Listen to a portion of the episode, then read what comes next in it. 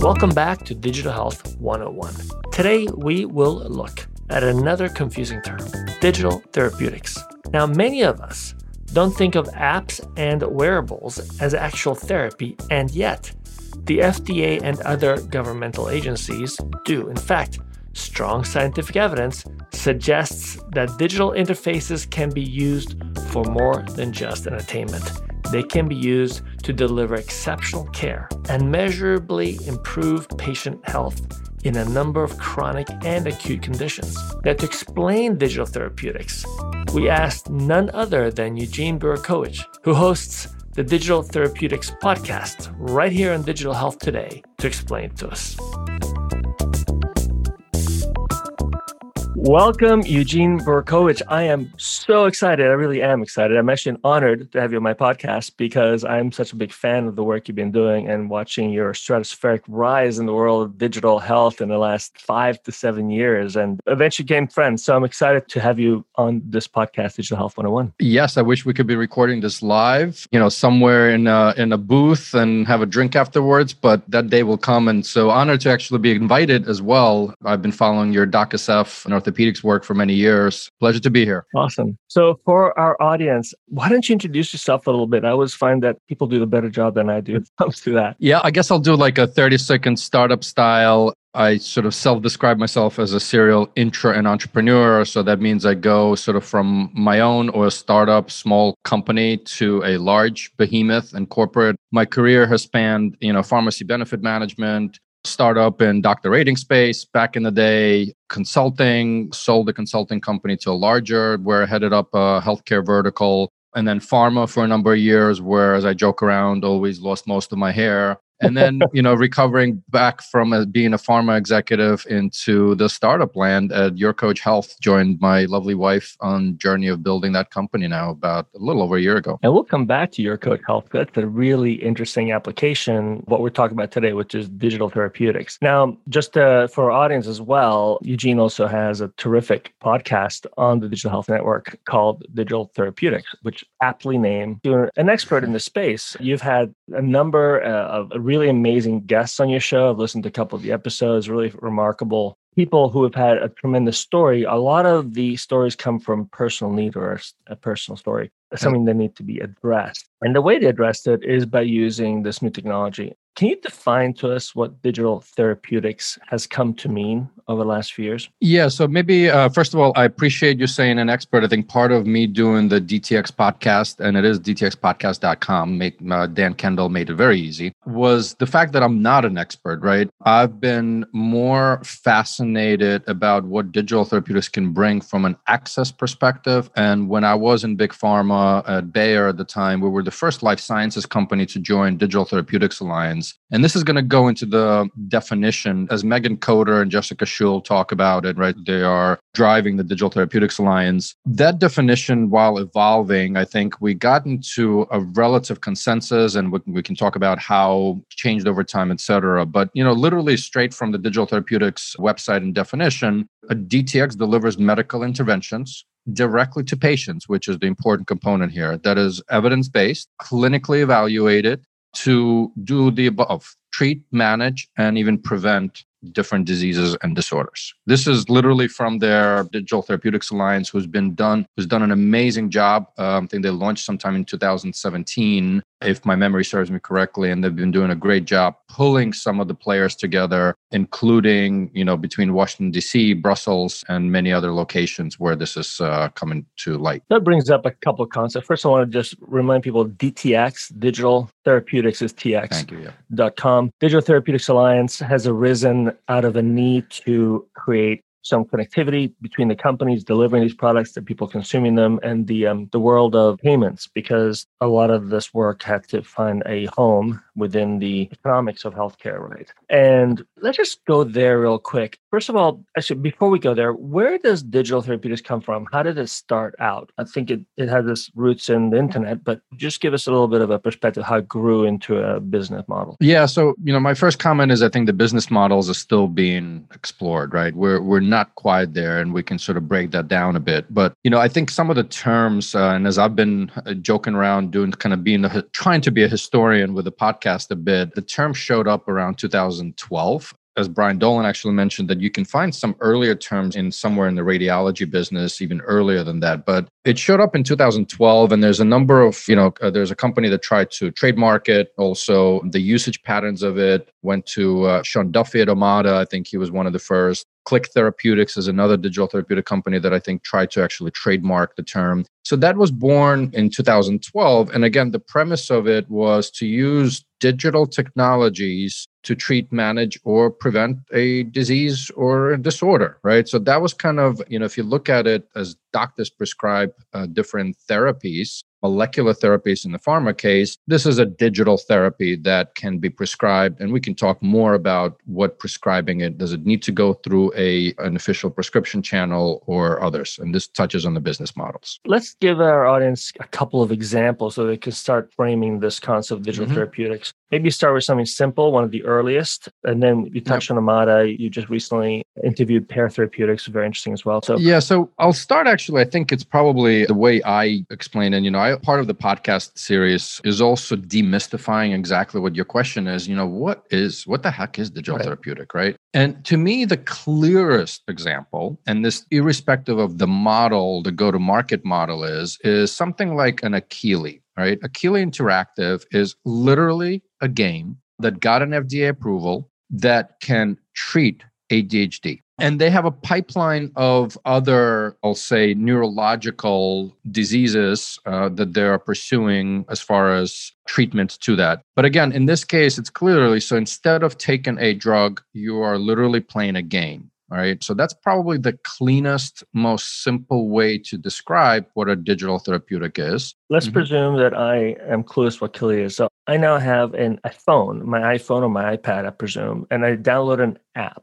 Then yep. I interface with that app and it's a game. What's it? What am I playing? What kind of a game am I playing? What am I doing? What's happening? Yeah. So let's use Akili Interactive as the example. You know, Eddie Martucci, who is the CEO, had a vision early on that playing an actual game as we talked about, can treat ADHD. So, as he described, I actually had uh, one of the most popular episodes is with Eddie on the DTX podcast. As he basically describes, is you are playing a game, and as the process of it, that if you are diagnosed, you do need a prescription. They do have Akili Care as part of their service on top of the game, right? And as someone who does have ADHD, you're literally playing a game. And ADHD, you're a little disconnected. You can't concentrate on things for very long. This teaches you or engages you in such a way that it continues to keep your attention for a longer period of time and trains your brain to to maintain attention on a given task, which in this case happens to be a game. Yeah, a um, video game. Exactly. Uh, I think Eddie and team has been at it for, I want to say eight years, if I'm not mistaken, or so. So there's a lot of clinical research. They just had some more positive results from uh, additional clinical trials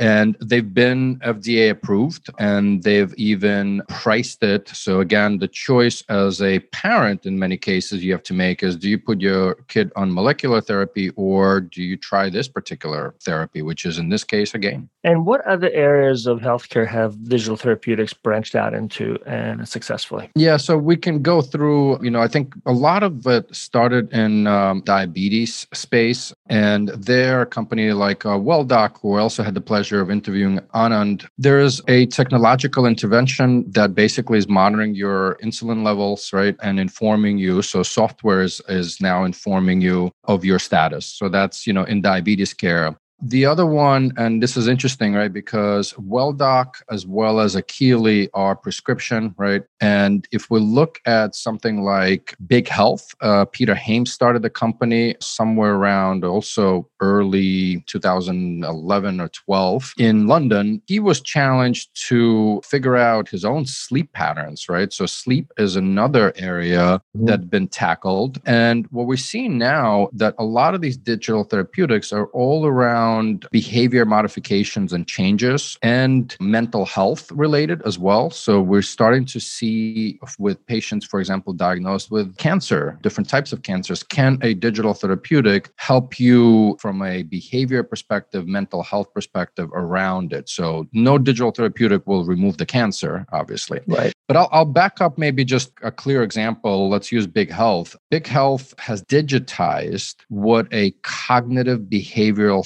therapy would do. You know, if you're struggling with sleep, Peter himself poured through lots of literature and there were proven clinical interventions with cognitive behavioral therapies. And that includes education, it includes things like meditating and many other aspects of it. And so that particular app and platforms, uh, the time, the Sleepio was the name, mm-hmm. takes you through this cognitive behavioral therapy and helping you improve your sleep that way. And he had a partner, Dr. Colin Espie, who, who mm-hmm. studied that and actually, I think, created quite a lot of the science behind it. It's a great example you bring because these digital therapeutics aren't just video games. There are video games based on clinical science. That's why the FDA approved them for utilization. And others have taken, doesn't always have, the interface isn't always a video game. It can be a chatbot, a conversational interface, right, between you and the app. And then based on your answers, it will create an output, which is usually driven by an algorithm, which can be tweaked, tweaked to your own personal wellness. Like, for example, with diabetes apps, right, that you also not just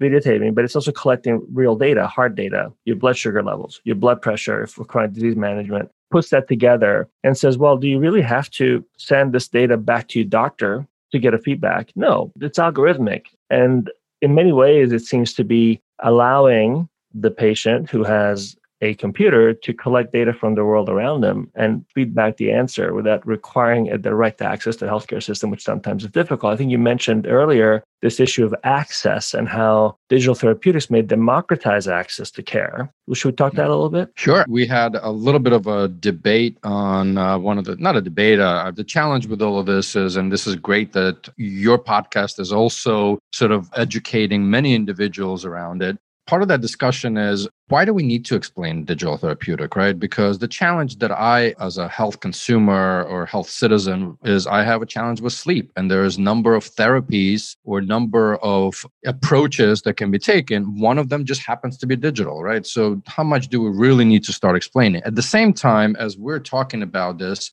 if you think about a sleep therapist or a sleep specialist, getting access to that sleep specialist, getting that reimbursed, it's a long pathway. So the promise of the digital therapeutics is also affordability and digital access to much larger population that all you may need is a smartphone. I think we are still challenged on the approaches to market and how they're being priced and how do we really make it accessible for everyone. But at least no longer that a small number of sleep specialists in a particular country is the limitation, as an example, right? Exactly. Brings me to this next question you should brought up at the very beginning around policy and some of the work Digital Therapeutic Alliance is doing. But let's talk about the example of Germany. I think they were the first as a country to actually enable the prescription and payment for digital therapeutics as an option. Where does that stand as you see it from your point of view? You were quite involved with that when you were Bayer as well. How is that trending? Are payers, whether the governments or insurers, starting to see the value of these treatment modalities? Do you think we'll see those accessible for reimbursement in the near future? Before we go to Germany, I just want to say that the FDA, and again, big kudos. So let's stay straight into US, right? They've been, I think, Pear Therapeutic Somryst got FDA approval, Akili, the game for ADHD, and there's many examples that, mm-hmm. right? So that's one thing. And also during in 2020, I forget the actual date, but earlier when pandemic hit, there was an emergency use authorization for many, I'll say, behavior and mental health related digital therapies to go straight to market, right? Because as you can imagine, we as a society we're sort of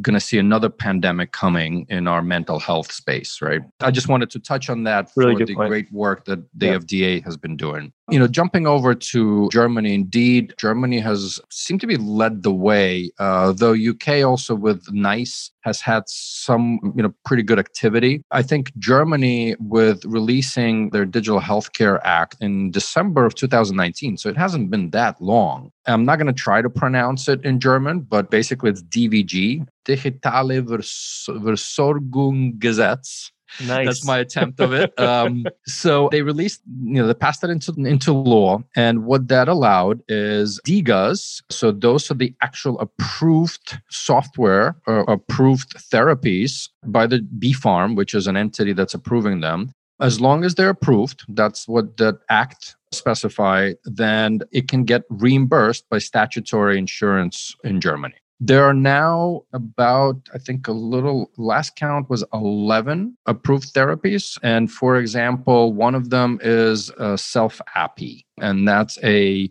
a company basically uh, in the psychological online therapy space. Just to give you guys, you know, your listeners a quick example. We've danced around this whole issue of therapeutics. Now, let's talk a little bit about the breadth of applications that we've seen out there. You've mentioned psychological, psychiatric illness, that would be depression. I've seen apps on schizophrenia, which is remarkable to me that that can even be treated through an app. We've, you've talked about Omada, which is diabetes. There's a Pear, which is taking on substance abuse, bipolar disorder, chronic pain, PTSD, anxiety, even insomnia. But it's interesting how quickly it's breeding. I am actually uh, asked frequently to give online opinions about uh, treatment modalities for hip and knee arthritis, which I treat. And that's that's also a form of digital therapeutics. It's a second opinion for somebody who may be living uh, somewhere where they don't have access to second opinions. Is there really a limit to where we can go with digital therapeutics? And that's one question. The other question we'll come back to after. Let's ask that one first.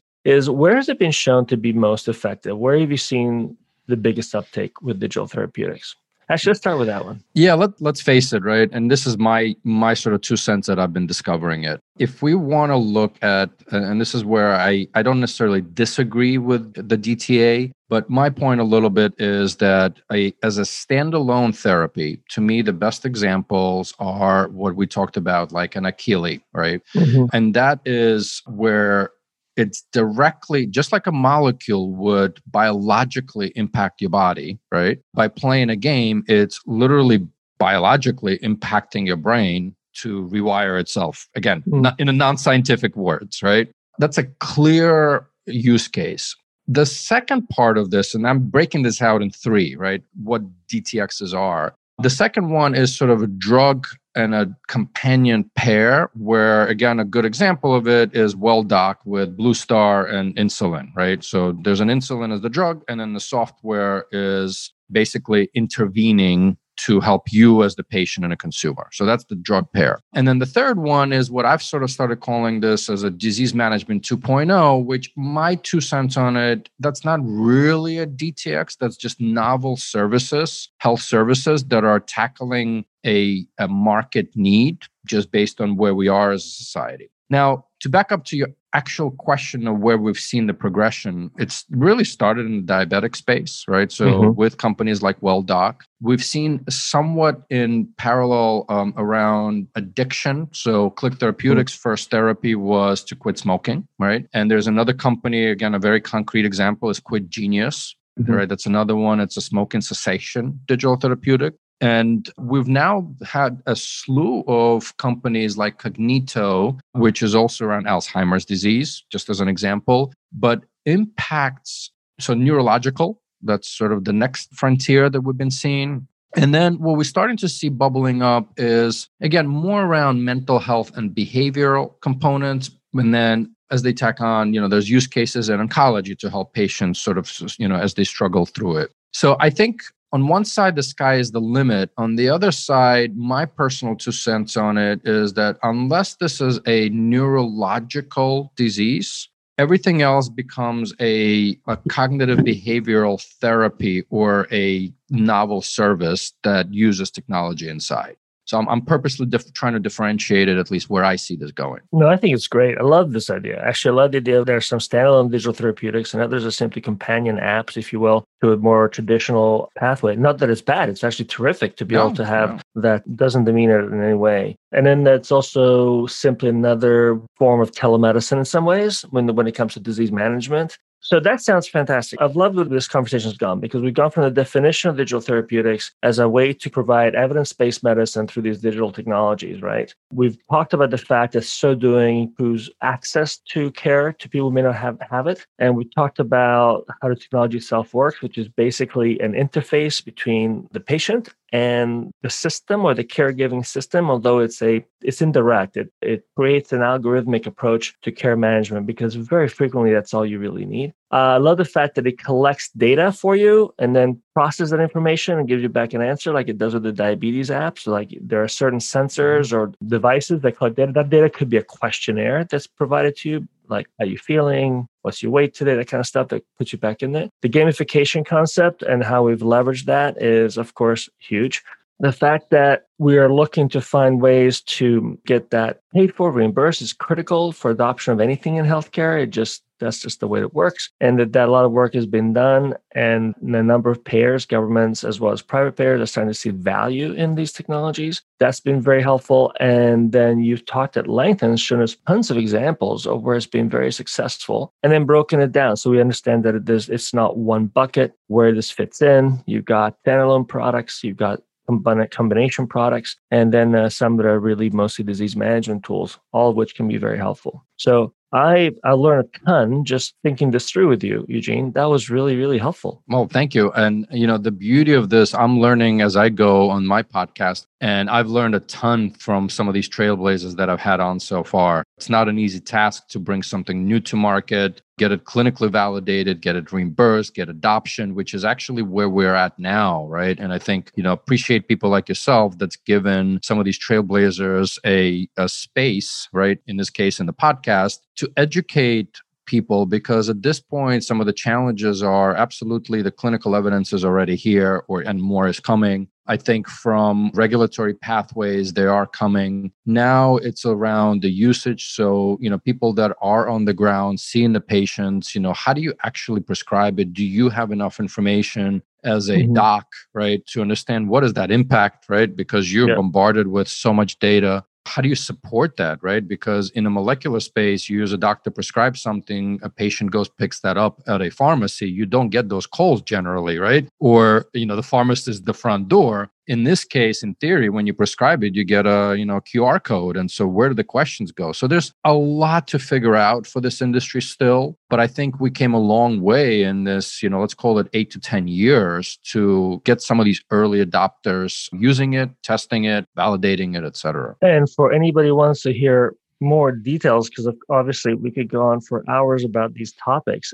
but there's a place to learn about this and that is the digital health today Digital Therapeutics Edition podcast. And where can people find you? So the podcast is easy, dtxpodcast.com. Myself, I live mainly on Twitter. It's Health Eugene, but you can always look me up on uh, LinkedIn. And I love having my serendipity calls that are very random to get to know new people uh, around the world. That's exciting. And before we go, let's take a step back. You said you joined your wife in her quest to apply some of these technologies to healthcare and this idea of the health coach let's give you two minutes to tell us a little bit about that because I think it's fascinating. Yeah. So the, the background on it, my wife went through while we are living in Amsterdam, she went through breast cancer. You know, all is well. But part of that journey was while the docs did an amazing, amazing job, she realized that part of what she was missing, you know, they forgot parts of her body, for lack of a better term, her mind and her soul, right? And so she was kind of hacking herself back to health. She went on to get a health coaching degree and started practicing. And basically, fast forward, she created a platform for coaches to manage their business completely, end to end.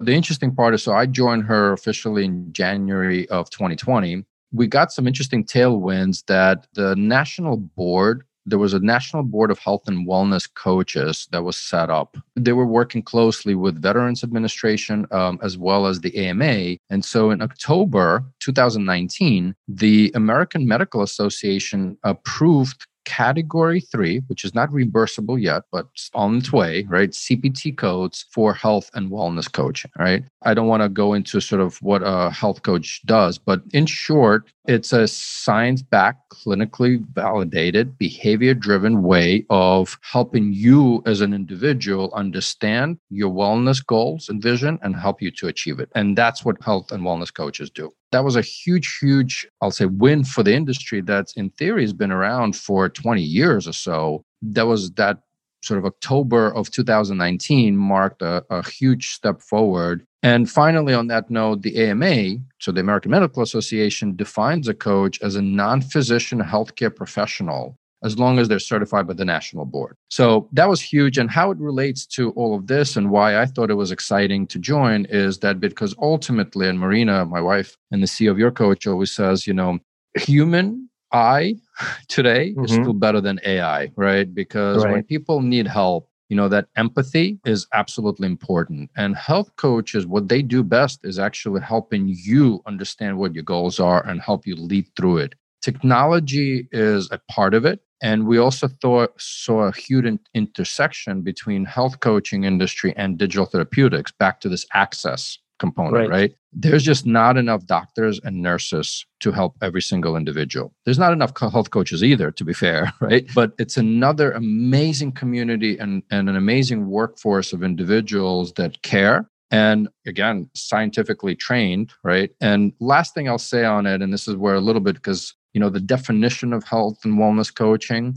and what we say is a health and wellness coach is not a doctor but a doctor mm. can go get their health and wellness certificate a health and wellness coach is not a nutritionist, but nutritionists can get a health and wellness certified, right? And the list goes on. This idea of providing a digital platform for wellness coaches and then allowing them to layer in digital therapeutics probably will enable them to manage more patients and make themselves more accessible. So if you can sort of offload some of the work to technology that can manage the patient while they're going through their wellness training without you having to do it all the time, has got to increase their ability to care for more people and uh, provide a, a, more personalized experience. I'm super excited about the work you're doing. So thank you for doing that. And thank you again for being on our podcast today, Gene. That's pretty awesome. It was very much of a pleasure. Thank you so much, Stefano. We hope you enjoyed our podcast exploring the building blocks of digital health. If you like what you heard, be sure to hit the subscribe button to hear the latest episodes as soon as they're published. We hope to see you back for the next episode of Digital Health 101 on Digital Health Today.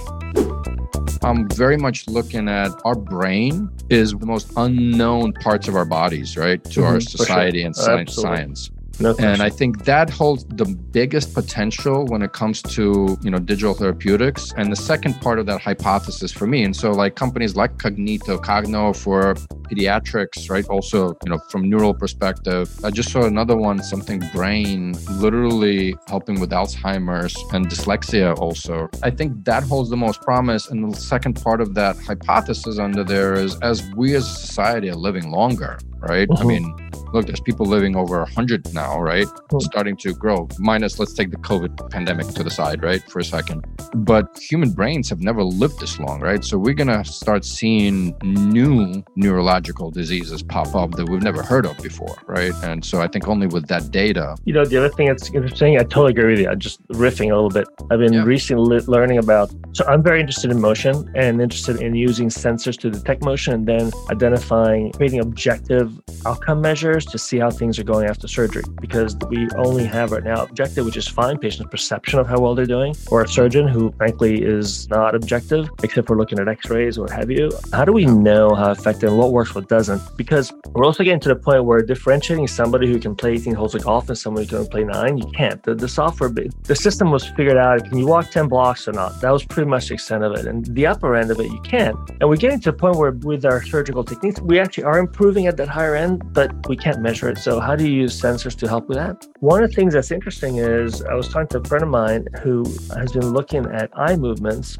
and it turns out that your eye movements predict whether or not you're going to fall your ability mm. to track in space and how that happens and can actually and, and, this is simply a window to the brain that's all i'm getting at yeah is that yeah. the brain is an unknown but through the sensing organs so taste eyes hearing balance all that stuff once we learn how to track those we are now able to have an insight in how that thing there is working because it has these outward features outward expressions of its wellness the only challenge that i see in all of this it's like on one side maybe I do want to just walk around in a bubble that continuously measures me everywhere to prevent mm-hmm. it, anything and everything, and capture anything and everything. On the other side, you know, again, that same presentation on the um, uh, dyslexia, it's like a huge thing that basically like modulates as you read something or watch mm-hmm. something, mm-hmm. and it sort of. But it's like, are you really gonna wear? It? Like, you know, I'm just I'm struggling with. We all human beings. We have our routines and jobs to be done, and whatever it needs to fit into our lifestyle, and so again, there'll be absolutely cases. Oh, I haven't. I have a thought on that though. The bottom line of all this stuff, if it solves a problem you have, you use it. If it doesn't solve a Well, problem, I agree. I- And if, it, if you know, just knowing, yeah, I got this great new watch. It's great. Gives me all this feedback,